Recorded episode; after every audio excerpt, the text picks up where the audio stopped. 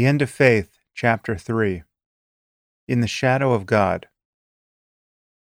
Without warning, you are seized and brought before a judge. Did you create a thunderstorm and destroy the village harvest? Did you kill your neighbor with the evil eye?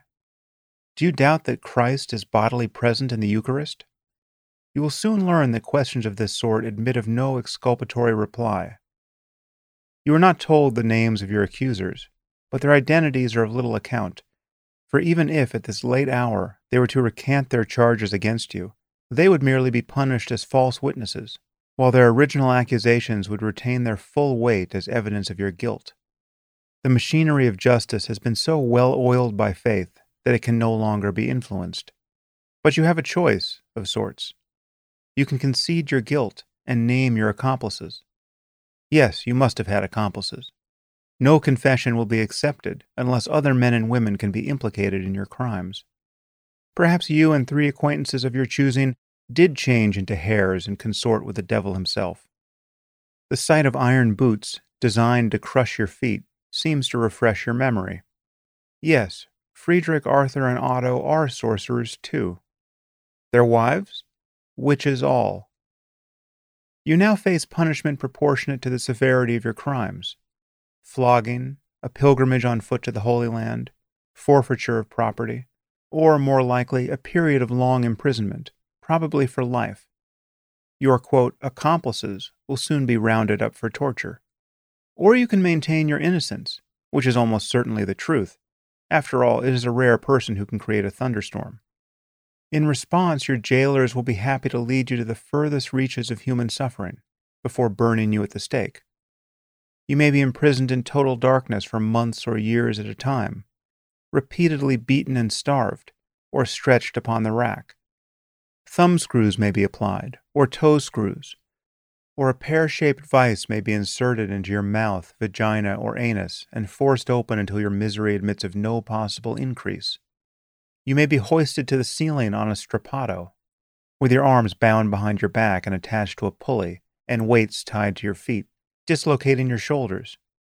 To this torment, squassation might be added, which, being often sufficient to cause your death, may yet spare you the agony of the stake. And there's an endnote here describing squassation, which was essentially putting someone in the strappado with their arms bound behind their back and hoisting them to the ceiling on the rope and then dropping them and stopping them before they reach the floor so that their arms are wrenched backwards, no doubt breaking the shoulders and much else. Back to the text. If you're unlucky enough to be in Spain, where judicial torture has achieved a transcendent level of cruelty, you may be placed in the Spanish chair, a throne of iron, complete with iron stocks to secure your neck and limbs. In the interest of saving your soul, a coal brazier will be placed beneath your bare feet, slowly roasting them. Because the stain of heresy runs deep, your flesh will be continually larded with fat to keep it from burning too quickly. Or you may be bound to a bench, with a cauldron filled with mice, placed upside down upon your bare abdomen. With the requisite application of heat to the iron, the mice will begin to burrow into your belly in search of an exit. Should you, while in extremis, admit to your torturers that you are indeed a heretic, a sorcerer, or a witch, you will be made to confirm your story before a judge, and any attempt to recant, to claim that your confession has been coerced through torture, will deliver you either to your tormentors once again or directly to the stake. If, once condemned, you repent of your sins, these compassionate and learned men, whose concern for the fate of your eternal soul really knows no bounds, will do you the kindness of strangling you before lighting your pyre. The medieval church was quick to observe that the good book was good enough to suggest a variety of means for eradicating heresy, ranging from a communal volley of stones to cremation while alive. A literal reading of the Old Testament not only permits, but requires heretics to be put to death. As it turns out, it was never difficult to find a mob willing to perform this holy office, and to do so purely on the authority of the Church, since it was still a capital offense to possess a Bible in any of the vernacular languages of Europe. In fact, Scripture was not to become generally accessible to the common man until the 16th century. As we noted earlier, Deuteronomy was the preeminent text in every inquisitor's canon. for it explicitly enjoins the faithful to murder anyone in their midst, even members of their own families, who profess a sympathy for foreign gods.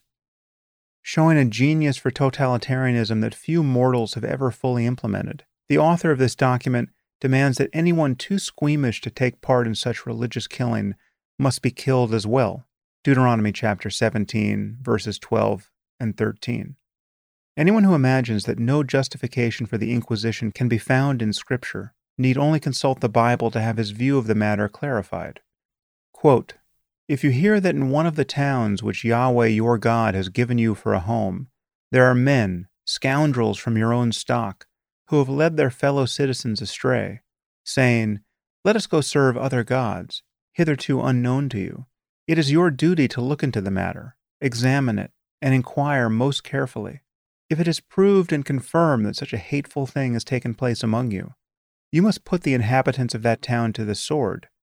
You must lay it under the curse of destruction, the town and everything in it.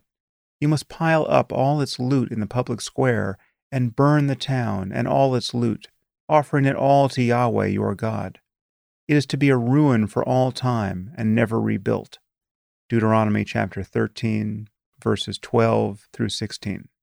For obvious reasons, the Church tended to ignore the final edict, the destruction of heretic property. In addition to demanding that we fulfill every jot and tittle of Old Testament law, Jesus seems to have suggested in John 15, verse 6, further refinements to the practice of killing heretics and unbelievers. Quote, if a man abide not in me, he is cast forth as a branch, and is withered, and men gather them, and cast them into the fire, and they are burned.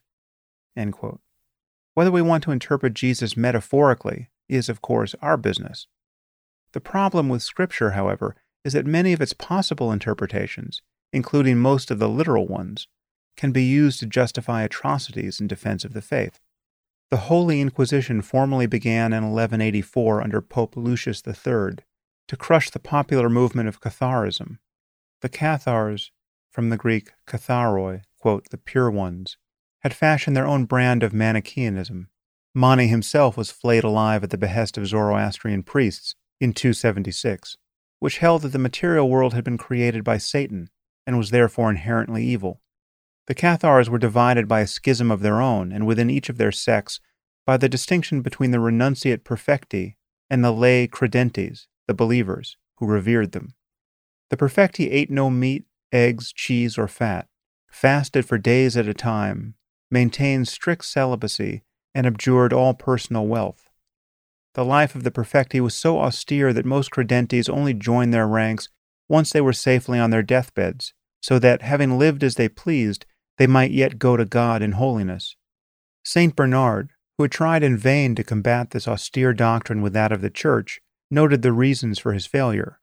Quote, as to the Cathars' conversation, nothing can be less reprehensible, and what they speak, they prove by deeds.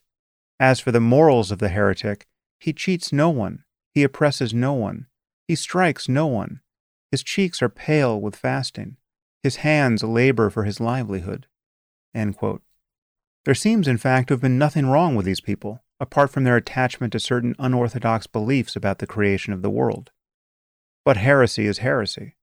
Any person who believes that the Bible contains the infallible Word of God will understand why these people had to be put to death. The Inquisition took rather genteel steps at first. The use of torture to extract confessions was not officially sanctioned until 1215 at the Fourth Lateran Council. But two developments conspired to lengthen its strides. The first came in 1199, when Pope Innocent III decreed that all property belonging to a convicted heretic would be forfeited to the Church. The church then shared it with both local officials and the victim's accusers as a reward for their candor. The second was the rise of the Dominican order. St. Dominic himself, displaying the conviction of every good Catholic of the day, announced to the Cathars, quote, For many years I have exhorted you in vain, with gentleness, preaching, praying, weeping. But according to the proverb of my country, where blessings can accomplish nothing, blows may avail. We shall rouse against you princes and prelates, who, alas, will arm nations and kingdoms against this land.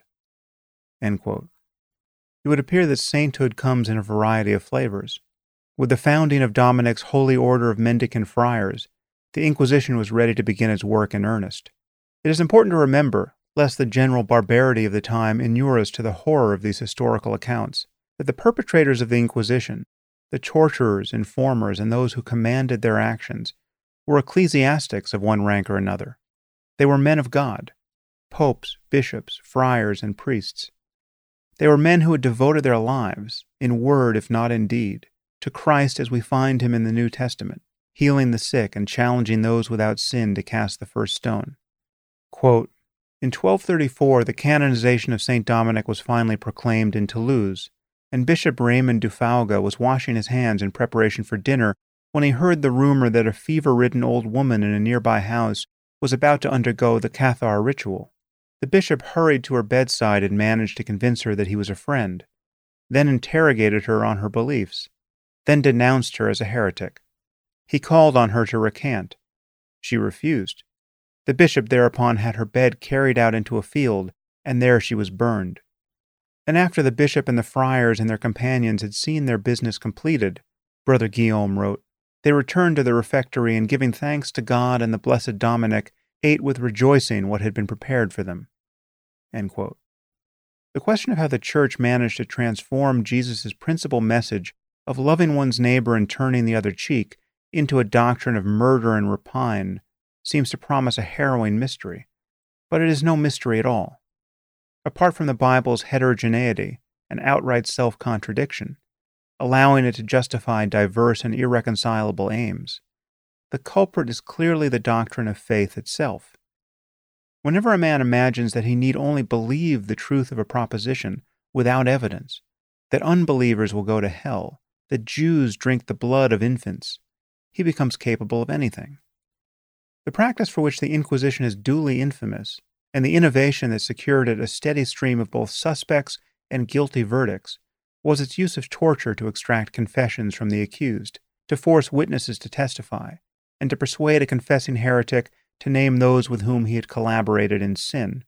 The justification for this behavior came straight from St. Augustine, who reasoned that if torture was appropriate for those who broke the laws of men, it was even more fitting for those who broke the laws of God.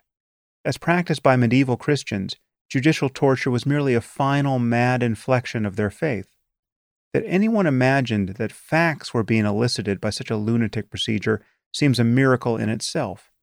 As Voltaire wrote in 1764, quote, There is something divine here, for it is incomprehensible that men should have patiently borne this yoke. A contemporaneous account of the Spanish auto de fe, the public spectacle at which heretics were sentenced and often burned, will serve to complete our picture. The Spanish Inquisition did not cease its persecution of heretics until 1834. The last auto de fe took place in Mexico in 1850 about the time Charles Darwin set sail on the Beagle, and Michael Faraday discovered the relationship between electricity and magnetism. Quote, the condemned are then immediately carried to the Riberia, the place of execution, where there are as many stakes set up as there are prisoners to be burnt. The negative and relapse being first strangled and then burnt. The professed mount their stakes by a ladder, and the Jesuits, after several repeated exhortations to be reconciled to the Church, consign them to eternal destruction, and then leave them to the fiend, who they tell them stands at their elbow to carry them into torments. On this a great shout is raised, and the cry is, Let the dogs' beards be made, which is done by thrusting flaming bunches of furze, fastened to long poles, against their beards, till their faces are burnt black. The surrounding populace rending the air with the loudest acclamations of joy. At last fire is set to the furze at the bottom of the stake, over which the victims are chained, so high that the flame seldom reaches higher than the seat they sit on, and thus they are rather roasted than burnt. Although there cannot be a more lamentable spectacle, and the sufferers continually cry out as long as they are able, Pity for the love of God, yet is beheld by persons of all ages and both sexes with transports of joy and satisfaction. And while Protestant reformers broke with Rome on a variety of counts, their treatment of their fellow human beings was no less disgraceful. Public executions were more popular than ever. Heretics were still reduced to ash. Scholars were tortured and killed for impertinent displays of reason, and fornicators were murdered without a qualm. The basic lesson to be drawn from all of this was summed up nicely by Will Durant. Quote, Intolerance is the natural concomitant of strong faith. Tolerance grows only when faith loses certainty. Certainty is murderous. There really seems to be very little to perplex us here. Burning people who are destined to burn for all time seems a small price to pay to protect the people you love from the same fate. Clearly, the common law marriage between reason and faith, wherein otherwise reasonable men and women can be motivated by the content of unreasonable beliefs, places society on a slippery slope, with confusion and hypocrisy at its heights, and the torments of the Inquisitor waiting below.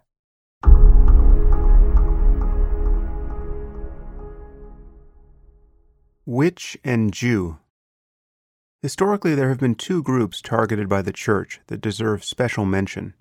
Witches are of particular interest in this context because their persecution required an extraordinary degree of credulity to get underway, for the simple reason that a confederacy of witches in medieval Europe seems never to have existed. There were no covens of pagan dissidents, meeting in secret, betrothed to Satan, abandoning themselves to the pleasures of group sex, cannibalism, and the casting of spells upon neighbors' crops and cattle. It seems that such notions were the product of folklore, vivid dreams, and sheer confabulation, and confirmed by confessions elicited under the most gruesome torture. Anti Semitism is of interest here, both for the scale of the injustice that it has wrought and for its explicitly theological roots. From the perspective of Christian teaching, Jews are even worse than run of the mill heretics. They are heretics who explicitly repudiate the divinity of Jesus Christ. While the stigmas applied to witches and Jews throughout Christendom shared curious similarities, both were often accused of the lively and improbable offense of murdering Christian infants and drinking their blood. Their cases remain quite distinct. Witches, in all likelihood, did not even exist, and those murdered in their stead numbered perhaps 40 to 50,000 over 300 years of persecution off text here. In an endnote here, I report that the numbers of people killed by the Inquisition is routinely exaggerated. Some people talk about millions of people being killed as witches and warlocks, and that doesn't seem to have occurred. Best current estimate that I'm aware of is somewhere around 40 to 50,000. Back to the text.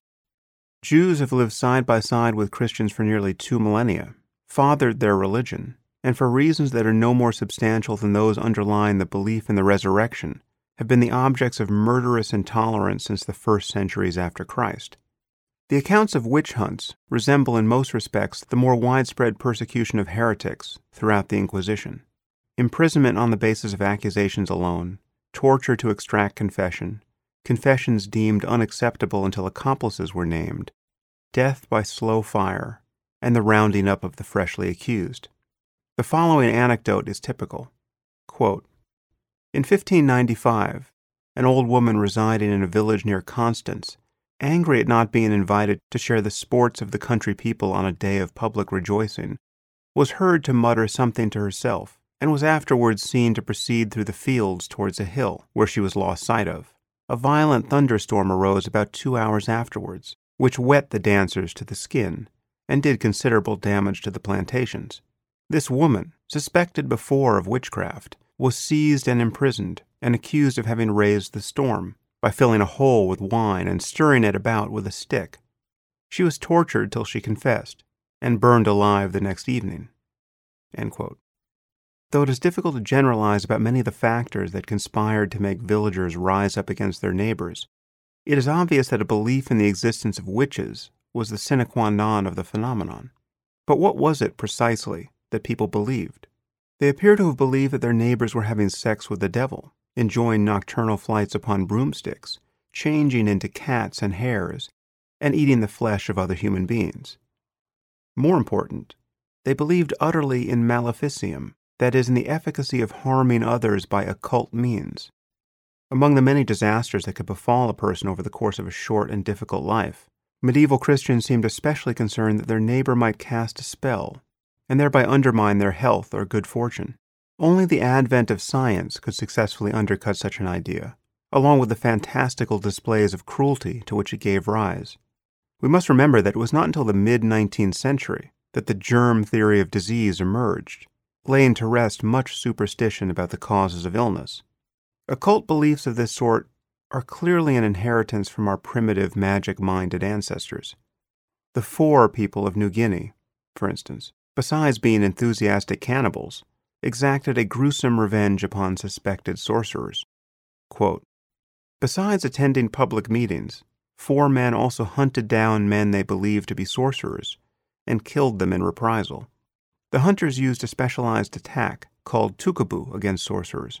They ruptured their kidneys, crushed their genitals, and broke their thigh bones with stone axes, bit into their necks and tore out their tracheas, and jam bamboo splinters into their veins to bleed them. No doubt each of these gestures held metaphysical significance. This behavior seems to have been commonplace among the Fore, at least until the 1960s. The horrible comedy of human ignorance achieves a rare moment of transparency here. The Fore were merely responding to an epidemic of kuru, a fatal spongiform infection of the brain, brought on not by sorcerers in their midst, but by their own religious observance of eating the bodies and brains of their dead. Throughout the Middle Ages and the Renaissance, it was perfectly apparent that disease could be inflicted by demons and black magic. There are accounts of frail old women charged with killing able bodied men and breaking the necks of their horses, actions which they were made to confess under torture, and few people, it seems, found such accusations implausible. Even the relentless torture of the accused was given a perverse rationale. The devil, it was believed, made his charges insensible to pain, despite their cries for mercy.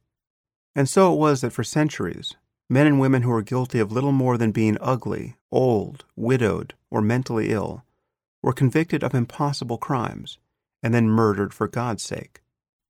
After nearly 400 years, some ecclesiastics began to appreciate how insane all this was. Consider the epiphany of Frederick Spee.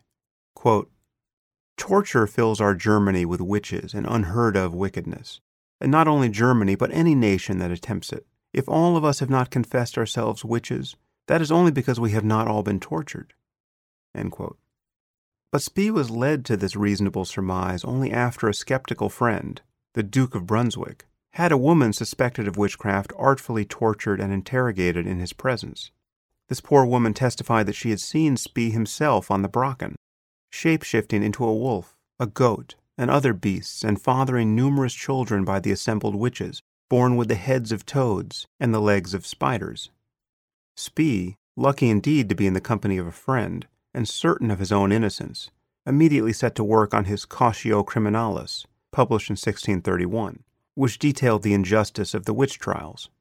Bertrand Russell observed, however, that not all reasonable men were as fortunate as Spee. Quote, Some few bold rationalists ventured, even while the persecution was at its height, to doubt whether tempests, hailstorms, thunder, and lightning were really caused by the machinations of women. Such men were shown no mercy. Thus, towards the end of the 16th century, Flade, rector of the University of Treves, and judge for the electoral court, after condemning countless witches, began to think that perhaps their confessions were due to the desire to escape the tortures of the rack, with the result that he showed unwillingness to convict. He was accused of having sold himself to Satan, and was subjected to the same tortures he had inflicted upon others. Like them, he confessed his guilt, and in 1589 he was strangled and then burnt. As late as 1718, just as the inoculation against smallpox was being introduced in England, and the English mathematician Brooke Taylor was making refinements to the calculus, we find the madness of the witch hunt still a potent force. Charles Mackay relates an incident in Caithness, northeast Scotland. Quote, a silly fellow named William Montgomery a carpenter, had a mortal antipathy to cats, and somehow or other these animals generally chose his backyard as the scene for their caterwaulings. He puzzled his brains for a long time to know why he, above all his neighbors, should be so pestered. At last he came to the sage conclusion that his tormentors were no cats, but witches. In this opinion he was supported by his maidservant, who swore a round oath that she had often heard the aforesaid cats talking together in human voices. The next time the unlucky tabbies assembled in his backyard, the valiant carpenter was on the alert. Arming himself with an axe, a dirk, and a broadsword, he rushed out among them. One of them he wounded in the back, a second in the hip, and the leg of a third he maimed with his axe. but he could not capture any of them. A few days afterward, two old women of the parish died, and it was said that when their bodies were laid out, there appeared on the back of one the mark as of a recent wound, and a similar scar upon the hip of the other. The carpenter and his maid were convinced that they were the very cats, and the whole county repeated the same story. Everyone was upon the lookout for proofs corroborative. A very remarkable one was soon discovered. Nancy Gilbert, a wretched old creature upwards of seventy years of age, was found in bed with her leg broken. As she was ugly enough for a witch, it was asserted that she was one of the cats that had fared so ill at the hands of the carpenter. The latter, when informed of the popular suspicion, asserted that he distinctly remembered to have struck one of the cats a blow with the back of his broadsword, which ought to have broken her leg. Nancy was immediately dragged from her bed and thrown into prison. Before she was put to torture, she explained in a very natural and intelligible manner how she had broken her limb, but this account did not give satisfaction. The professional persuasions of the torturer made her tell a different tale, and she confessed that she was indeed a witch, and had been wounded by Montgomery on the night stated, and the two old women recently deceased were witches also, besides about a score of others whom she named. The poor creature suffered so much by the removal from her own home, and the tortures inflicted upon her, that she died the next day in prison. Apart from observing, yet again, the astonishing consequences of certain beliefs, we should take note of the reasonable way these witch hunters attempted to confirm their suspicions. They looked for correlations that held apparent significance. Not any old woman would do. They needed one who had suffered a wound similar to the one inflicted upon the cat. Once you accept the premise that old women can shapeshift into cats and back again, the rest is practically science. The Church did not officially condemn the use of torture until the bull of Pope Pius VII in 1816 going off text here. If, you don't know Charles Mackay, he wrote this really entertaining book entitled Extraordinary Popular Delusions and the Madness of Crowds. And that was published in 1841. One chapter there is on the witch hysteria, which is very entertaining to read. Back to the text. Anti Semitism is as integral to church doctrine as the flying buttress is to a Gothic cathedral and this terrible truth has been published in Jewish blood since the first centuries of the Common Era. Like that of the Inquisition, the history of anti Semitism can scarcely be given sufficient treatment in the context of this book.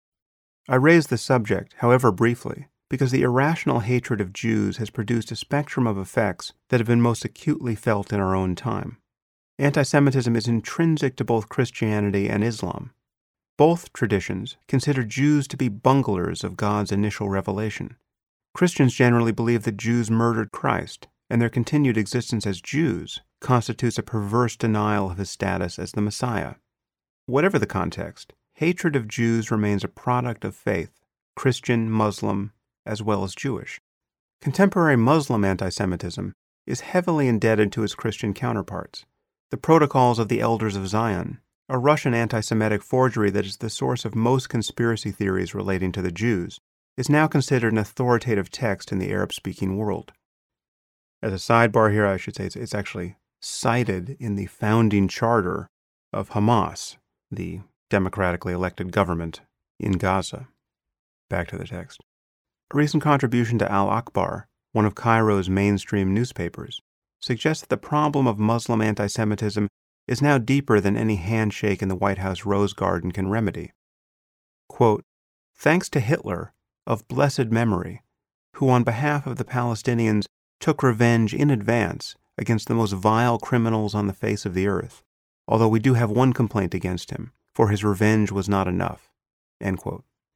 This is from moderate Cairo, where Muslims drink alcohol, go to the movies, and watch belly dancing and where the government actively represses fundamentalism.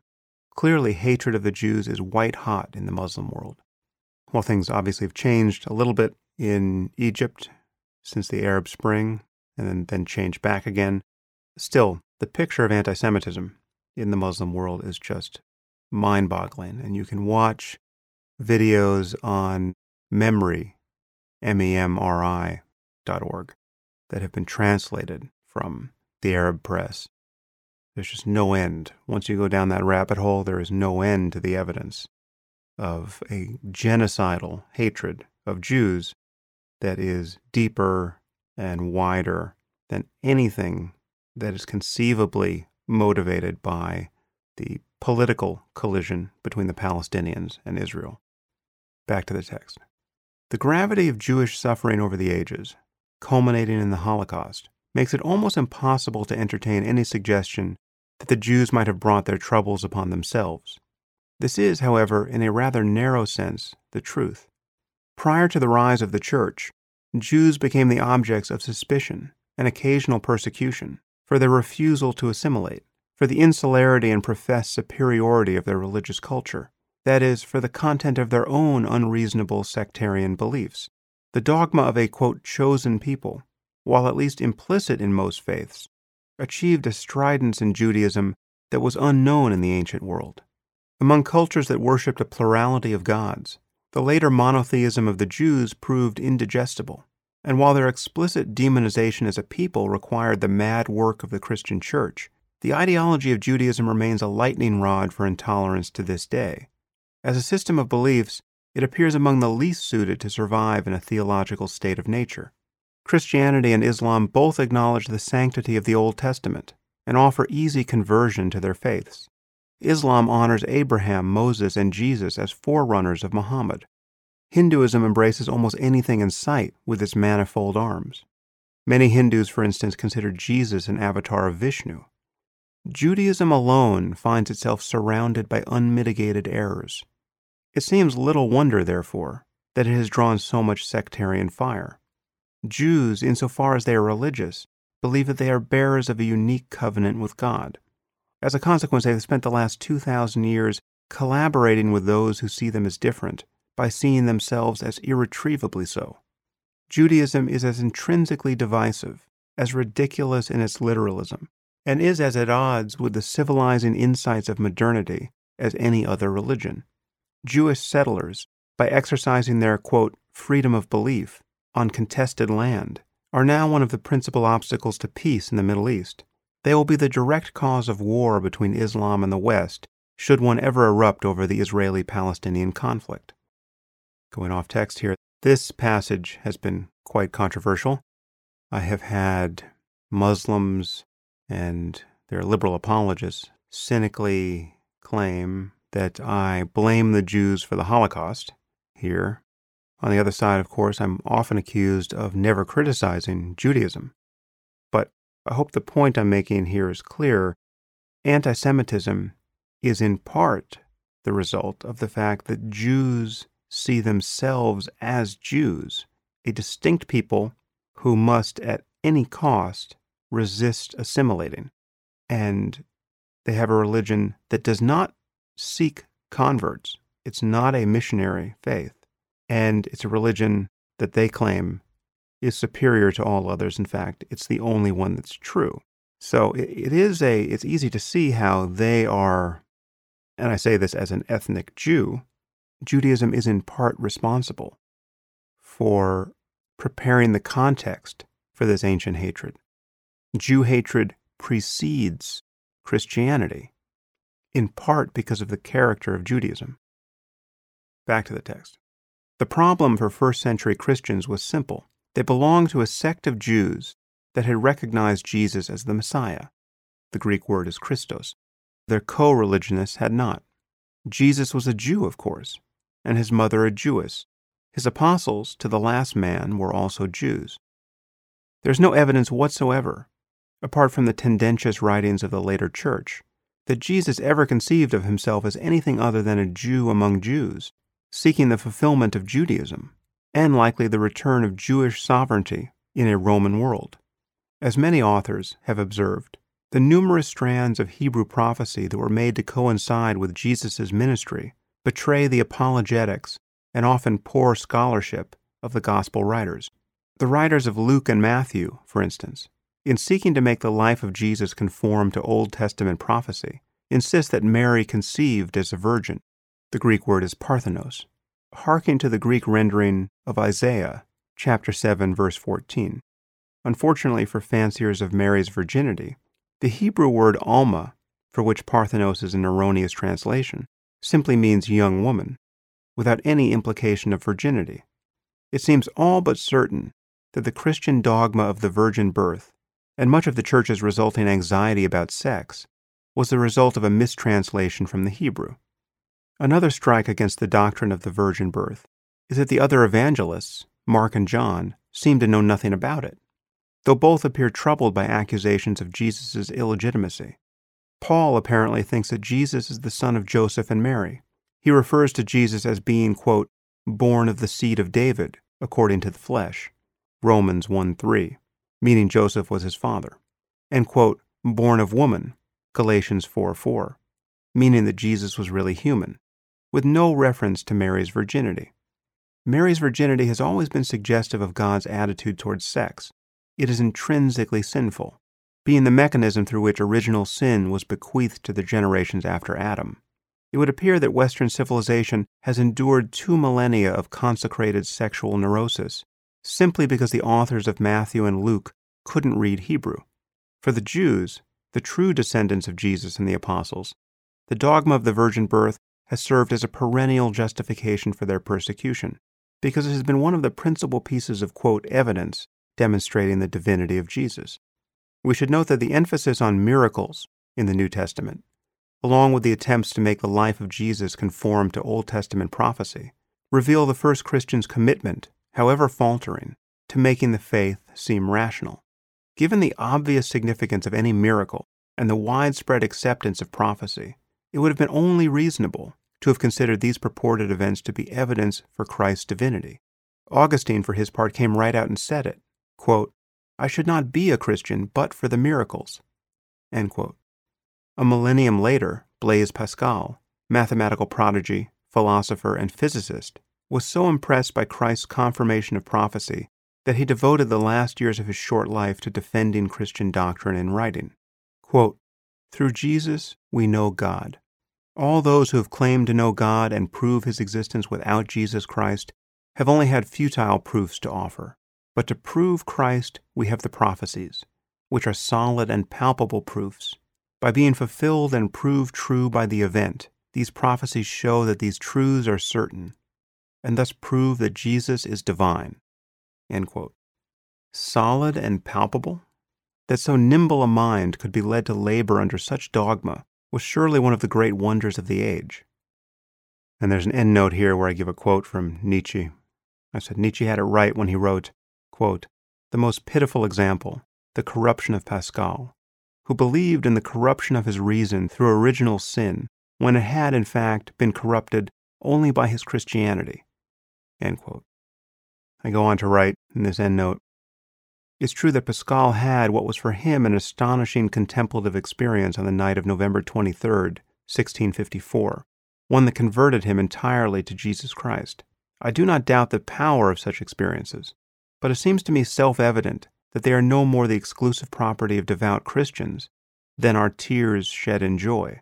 Hindus, Buddhists, Muslims, Jews, along with animists of every description, have had these experiences throughout history.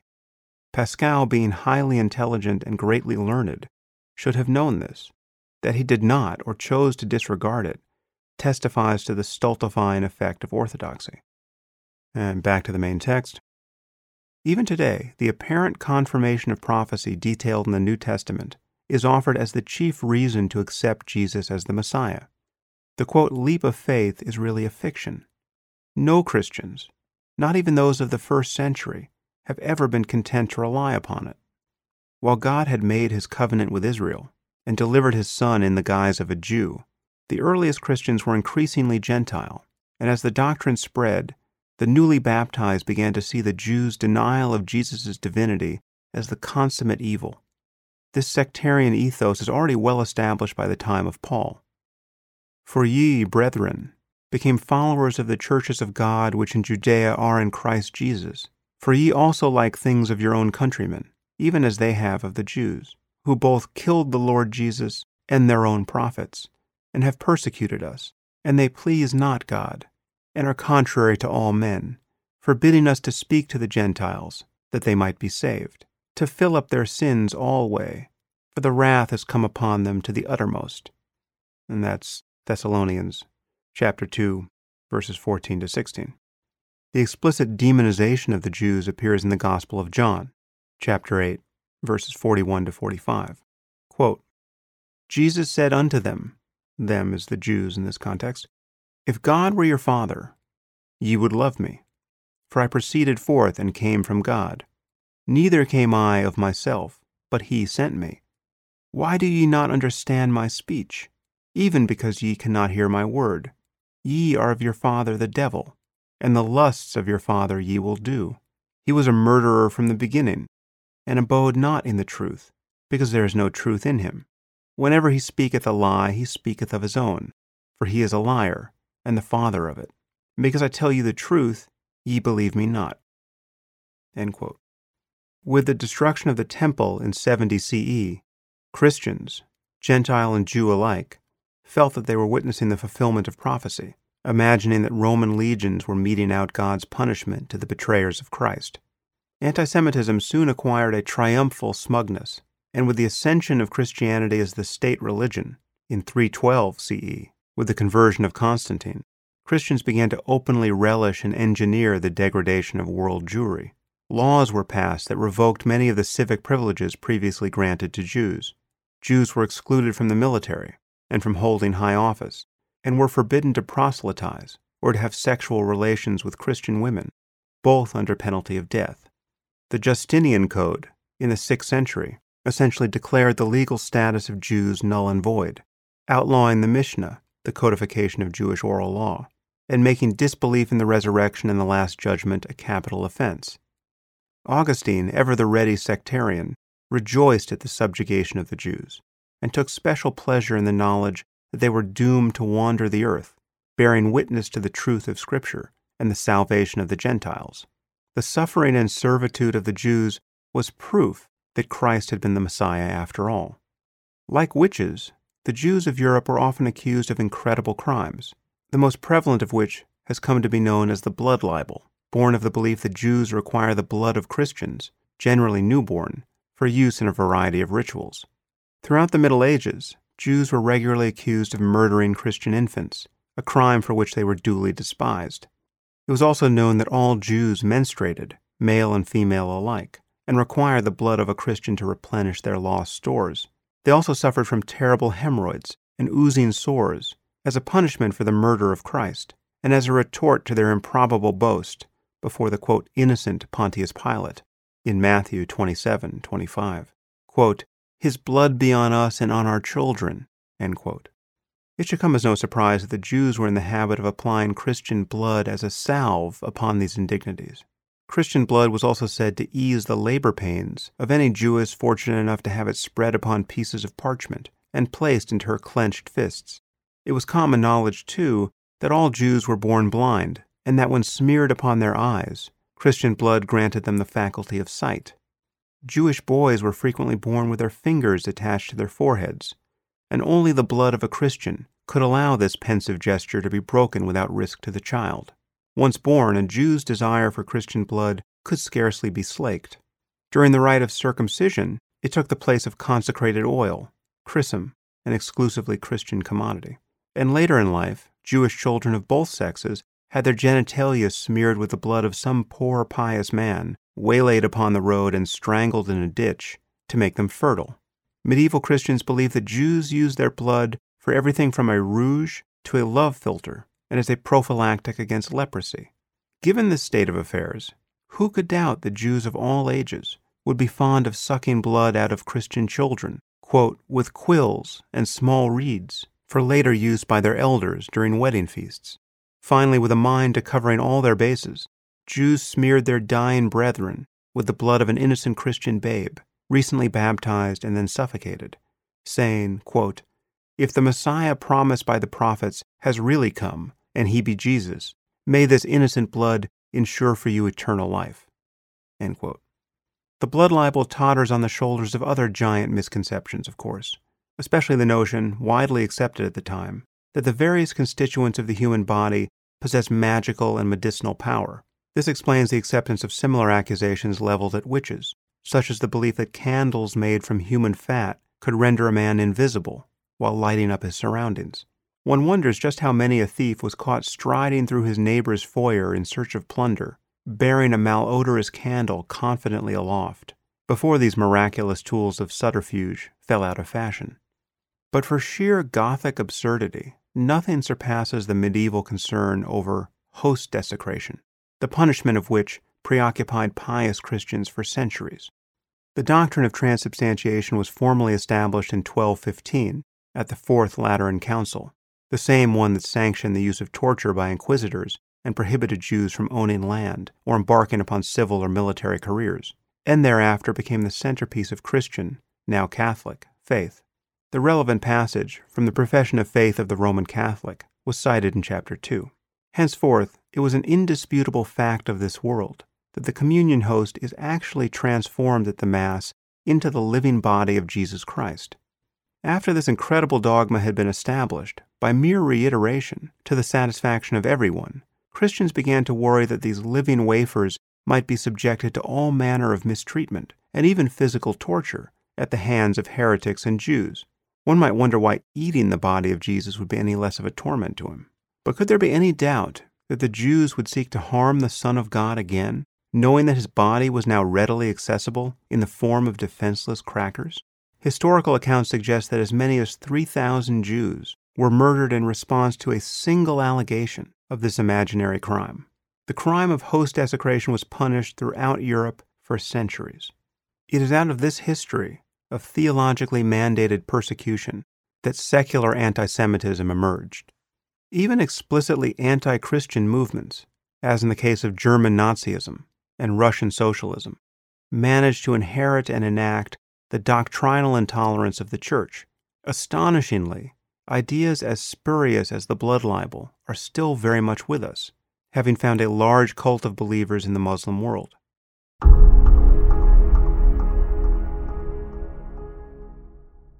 The Holocaust. Quote, the National Socialism of all of us is anchored in uncritical loyalty in the surrender to the Fuhrer that does not ask for the why in individual cases, in the silent execution of his orders. We believe that the Fuhrer is obeying a higher call to fashion German history. There can be no criticism of this belief. And this is from a speech given by Rudolf Hess in June 1934. The rise of Nazism in Germany required much in the way of, quote, uncritical loyalty. Beyond the abject and religious loyalty to Hitler, the Holocaust emerged out of people's acceptance of some very implausible ideas. Quote, Heinrich Himmler thought the SS should have leeks and mineral water for breakfast. He thought people could be made to confess by telepathy. Following King Arthur and the Round Table, he would have only 12 people to dinner. He believed that Aryans had not evolved from monkeys and apes like other races, but had come down to earth from the heavens, where they had been preserved in ice from the beginning of time. He established a meteorology division, which was given the task of proving this cosmic ice theory. He also thought that he was a reincarnation of Heinrich I. Himmler was an extreme case. The picture is perhaps of someone quite mad, but one of his characteristics was much more widely shared. His mind had not been encouraged to grow. Filled with information and opinion, he had no critical powers. At the heart of every totalitarian enterprise one sees outlandish dogmas, poorly arranged, but working ineluctably like the gears in some ludicrous instrument of death.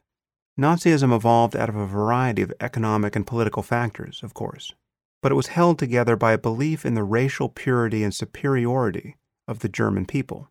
The obverse of this fascination with race was the certainty that all impure elements, homosexuals, invalids, gypsies, and above all Jews, posed a threat to the fatherland. And while the hatred of Jews in Germany expressed itself in a predominantly secular way, it was a direct inheritance from medieval Christianity. For centuries, religious Germans had viewed Jews as the worst species of heretics and attributed every societal ill to their continued presence among the faithful. Daniel Goldhagen has traced the rise of the German conception of the Jews as a, quote, race and a nation, which culminated in an explicitly nationalistic formulation of this ancient Christian animus. Of course, the religious demonization of the Jews was also a contemporary phenomenon. Indeed, the Vatican itself perpetuated the blood libel in its newspapers as late as 1914. Ironically, the very fact that the Jews had been mistreated in Germany and elsewhere since time immemorial by being confined to ghettos and deprived of civic status gave rise to the modern secular strand of anti Semitism, for it was not until the emancipation efforts of the early 19th century that the hatred of the Jews acquired an explicitly racial inflection. Even the self proclaimed Friends of the Jews, who sought the admission of Jews into German society with the full privileges of citizenship, did so only on the assumption that the Jews could be reformed thereby and rendered pure by sustained association with the German race. Thus, the voices of liberal tolerance within Germany were often as anti Semitic as their conservative opponents, for they differed only in the belief that the Jew was capable of moral regeneration. By the end of the 19th century, after the liberal experiment had failed to dissolve the Jews into the pristine solvent of German tolerance, the erstwhile Friends of the Jews came to regard these strangers in their midst with the same loathing that their less idealistic contemporaries had nurtured all along. An analysis of prominent anti Semitic writers and publications from 1861 to 1895 reveals just how murderous the German anti Semites were inclined to be. Fully two thirds of those that purported to offer, quote, solutions to the, quote, Jewish problem openly advocated the physical extermination of the Jews. And this, as Goldhagen points out, was several decades before the rise of Hitler. Indeed, the possibility of exterminating a whole people was considered before genocide was even a proper concept, and long before killing on such a massive scale had been shown to be practically feasible in the First and Second World Wars. While Goldhagen's controversial charge that the Germans were Hitler's, quote, willing executioners seems generally fair, it is true that people of other nations were equally willing. Genocidal anti Semitism had been in the air for some time, particularly in Eastern Europe. In the year 1919, for instance, 60,000 Jews were murdered in Ukraine alone. Once the Third Reich began its overt persecution of Jews, anti Semitic pogroms erupted in Poland, Romania, Hungary, Austria, Czechoslovakia, Croatia, and elsewhere. With the passage of the Nuremberg Laws in 1935, the transformation of German anti Semitism was complete. The Jews were to be considered a race, one that was inimical to a healthy Germany in principle. As such, they were fundamentally irredeemable, for while one can cast away one's religious ideology and even accept baptism into the church, one cannot cease to be what one is. And it is here that we encounter the overt complicity of the church in the attempted murder of an entire people. German Catholics showed themselves remarkably acquiescent to a racist creed that was at cross purposes with at least one of their core beliefs. For if baptism truly had the power to redeem, then Jewish converts should have been considered saved without residue in the eyes of the Church. But as we have seen, coherence in any system of beliefs is never perfect, and the German churches, in order to maintain order during their services, were finally obliged to print leaflets admonishing their flock not to attack Jewish converts during times of worship. That a person's race could not be rescinded was understood as early as 1880 in a Vatican approved paper. Quote, Oh, how wrong and deluded are those who think Judaism is just a religion, like Catholicism, paganism, Protestantism, and not in fact a race, a people, a nation. For the Jews are not only Jews because of their religion, they are Jews also, and especially because of their race. The German Catholic Episcopate issued its own guidelines in 1936. Quote, Race, soil, blood, and people are precious natural values which God the Lord has created, and the care of which he has entrusted to us Germans. But the truly sinister complicity of the Church came in its willingness to open its genealogical records to the Nazis, and thereby enable them to trace the extent of a person's Jewish ancestry. A historian of the Catholic Church, Guenter Lewy, has written quote, The very question of whether the Church could lend its help to the Nazi state in sorting out people of Jewish descent was never debated on the contrary, quote, we have always unselfishly worked for the people without regard to gratitude or ingratitude, quote, a priest wrote in Klerusblatt in September 1934. Quote, we shall also do our best to help in this service to the people. And the operation of the church in this matter continued right through the war years, when the price of being Jewish was no longer dismissal from a government job and loss of livelihood, but deportation and outright physical destruction. All of this despite the fact that the Catholic Church was in very real opposition to much of the Nazi platform, which was bent upon curtailing its power. Goldhagen also reminds us that not a single German Catholic was excommunicated before, during, or after the war. Quote, after committing crimes as great as any in human history. This is really an extraordinary fact. Throughout this period, the Church continued to excommunicate theologians and scholars in droves for holding unorthodox views, and to proscribe books by the hundreds, and yet not a single perpetrator of genocide, of whom there were countless examples, succeeded in furrowing Pope Pius XII's censorious brow. This astonishing situation merits a slight digression. At the end of the 19th century, the Vatican attempted to combat the unorthodox conclusions of modern Bible commentators with its own rigorous scholarship. Catholic scholars were urged to adopt the techniques of modern criticism, to demonstrate that the results of a meticulous and dispassionate study of the Bible could be compatible with church doctrine. The movement was known as modernism and soon occasioned considerable embarrassment, as many of the finest Catholic scholars found that they too were becoming skeptical about the literal truth of Scripture. In 1893, Pope Leo XIII announced, quote, All those books, which the Church regards as sacred and canonical, were written with all their parts under the inspiration of the Holy Spirit. Now, far from admitting the coexistence of error, divine inspiration by itself excludes all error, and that also of necessity, since God, the supreme truth, must be incapable of teaching error. In 1907, Pope Pius X declared modernism a heresy and had its exponents within the Church excommunicated, and put all critical studies of the Bible on the index of proscribed books. Authors similarly distinguished include Descartes, Montaigne, Locke, Swift, Swedenborg, Voltaire, Diderot, Rousseau, Gibbon, Paine, Sterne, Kant, Flaubert, and Darwin. As a censorious afterthought, Descartes' Meditations were added to the index in 1948. With all that had occurred earlier in the decade, one might have thought the Holy See could have found greater offenses with which to concern itself. Although not a single leader of the Third Reich, not even Hitler himself, was ever excommunicated, Galileo was not absolved of heresy until 1992. In the words of the present Pope, John Paul II, we can see how the matter now stands. Quote, this revelation is definitive. One can only accept it or reject it. One can accept it, professing belief in God, the Father Almighty, creator of heaven and earth, and in Jesus Christ, the Son, of the same substance as the Father, and the Holy Spirit, who is Lord and the giver of life, or one can reject all of this. While the rise and fall of modernism in the Church can hardly be considered a victory for the forces of rationality, it illustrates an important point. Wanting to know how the world is leaves one vulnerable to new evidence. It is no accident that religious doctrine and honest inquiry are so rarely juxtaposed when we consider that so few generations have passed since the church left off disemboweling innocent men before the eyes of their families, burning old women alive in public squares, and torturing scholars to the point of madness for merely speculating about the nature of the stars, it is perhaps little wonder that it failed to think that anything had gone terribly amiss in Germany during the war years. Indeed, it is also well known that certain Vatican officials, the most notorious of whom was Bishop Alois Hudal, helped members of the SS like Adolf Eichmann, Martin Bormann, Heinrich Müller, Franz Stangl, and hundreds of others escape to South America and the Middle East in the aftermath of the war.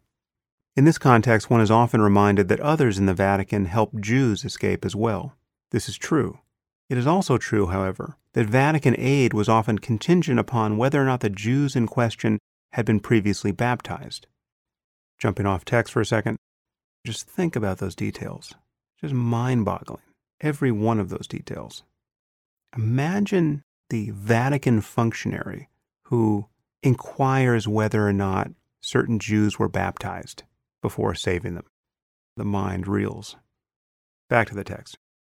There were no doubt innumerable instances in which European Christians risked their lives to protect the Jews in their midst, and did so because of their Christianity but they were not innumerable enough. The fact that people are sometimes inspired to heroic acts of kindness by the teaching of Christ says nothing about the wisdom or necessity of believing that he exclusively was the Son of God. Indeed, we will find that we need not believe anything on insufficient evidence to feel compassion for the suffering of others. Our common humanity is reason enough to protect our fellow human beings from coming to harm. Genocidal intolerance, on the other hand, must inevitably find its inspiration elsewhere. Whenever you hear that people have begun killing non combatants intentionally and indiscriminately, ask yourself what dogma stands at their backs. What do these freshly minted killers believe? You will find that it is always, always preposterous. My purpose in this chapter has been to intimate, in as concise a manner as possible, some of the terrible consequences that have arisen logically and inevitably out of Christian faith. Unfortunately, this catalog of horrors could be elaborated upon indefinitely.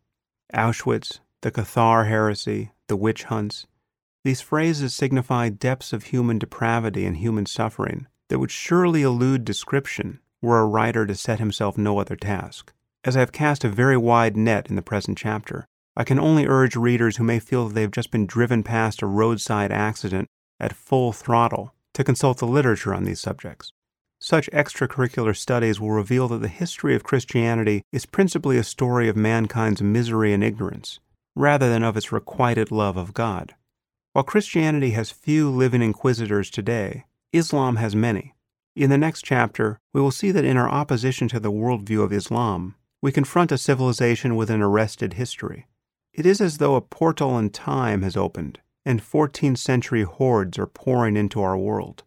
Unfortunately, they are now armed with 21st century weapons.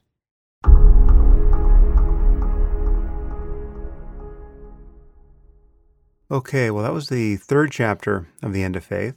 That's actually the chapter that Hitch anthologized in The Portable Atheist. He asked me to send him whichever section of the book I recommended, and I sent something else. I forget what, but he made an executive decision and pick the chapter you just heard without any input from me. So that's why that chapter is in that book, which was a pleasant surprise, actually. In any case, if you guys continue to find these audiobook podcasts valuable, I will press on and read the rest of The End of Faith. Some chapters will probably elicit more sidebar commentary from me than others. This chapter, being mostly a matter of history, didn't require so much further reflection from me. As it turns out, my position on burning witches has remained pretty much the same over the years. I'm still against it. And as always, if you find the Waking Up podcast valuable, you can support it through my website at samharris.org forward slash support. And many more of you have begun supporting the podcast since my last AMA, which is great. There have been a few questions from those of you who have just started supporting the podcast, which I should answer. Many have asked whether it's better to support it through my website with a one time or monthly donation or through the Patreon page, which is also linked from my website. The answer to that question isn't totally straightforward, so I'll just give you the facts. Patreon takes a cut of every donation. I think it's about 5%. So, in that sense, it's worse, but Patreon allows you to donate on a per episode basis rather than just one time or monthly which actually makes a lot of sense. I really think that's a great model for a podcast. And you can cap it each month so that if I go berserk and release 15 episodes in one month, like Joe Rogan, you won't be charged more than you want for the month. So that's why I have that page. On the other hand, if you're happy just giving monthly, regardless of how many podcasts come out in any one month, well, then doing that through my website is actually better because there's no middleman. But any support is obviously greatly appreciated, and small amounts can make a huge difference. As I said last time around, if just 10% of listeners valued the podcast at the price of a cup of coffee, we would be in entirely new terrain here. Now, we're nearing about 2% listener support at this point, and that's up by about 50% since the last episode. And again, there are additional ways to help. You can bookmark my Amazon affiliates link, and that link is also available at samharris.org forward slash support.